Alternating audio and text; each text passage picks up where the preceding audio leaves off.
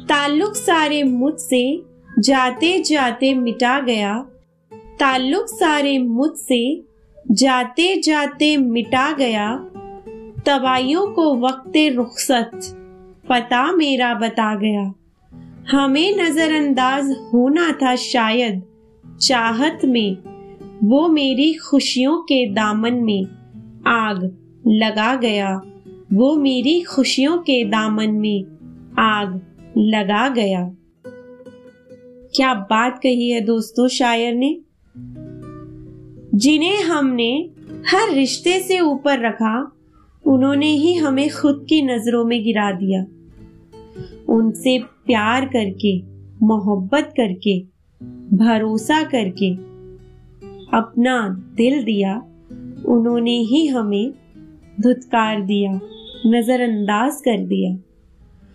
उनको ही हमने अपनी ज़िंदगी माना और उन्होंने ही हमें अपनी ज़िंदगी से निकाल दिया।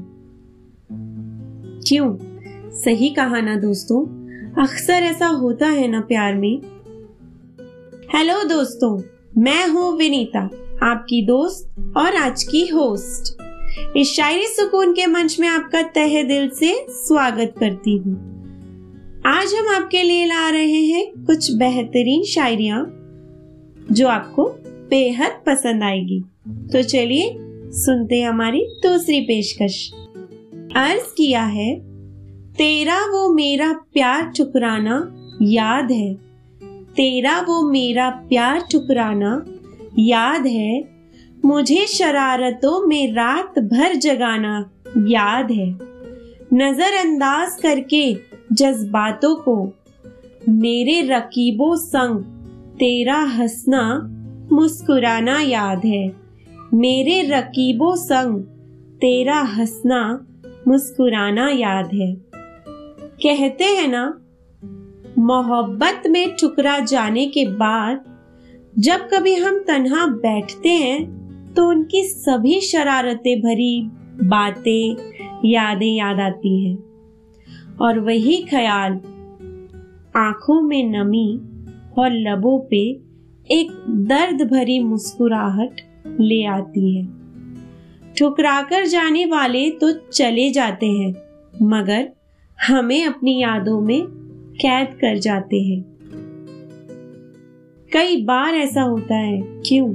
होता है ना दोस्तों, कि महबूब के जाने के बाद और उनके ठुकरा जाने के बाद हमें अक्सर उनकी यादें आती है। तो चलिए दोस्तों, आगे बढ़ते हैं और सुनते हैं हमारी तीसरी एवं अंतिम पेशकश। मुलाहिजा फरमाइएगा दोस्तों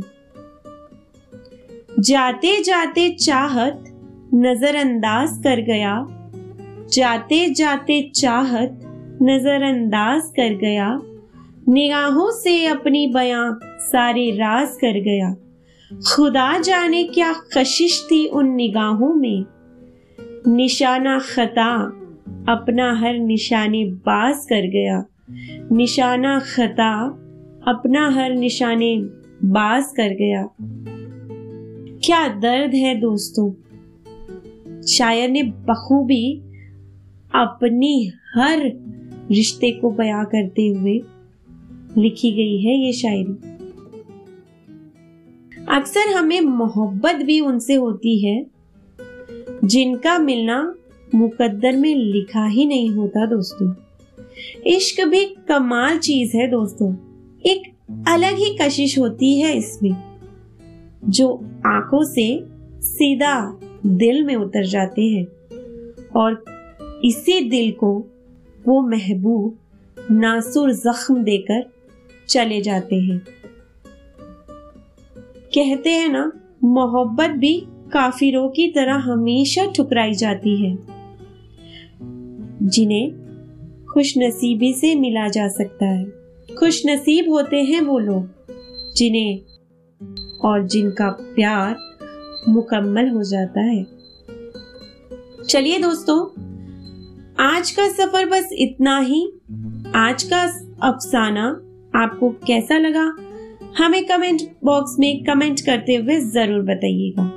और आपने हमारे YouTube चैनल को सब्सक्राइब नहीं किया तो जल्दी से सब्सक्राइब कीजिए और हमारे फेसबुक पेज को फॉलो और लाइक करना ना भूलें। तब तक के लिए यानी मुझे विनीता को दीजिए इजाज़त। तब तक अपना और अपनों का बहुत सारा ख्याल रखिए। फिर मिलेंगे अगली पेशकश के साथ।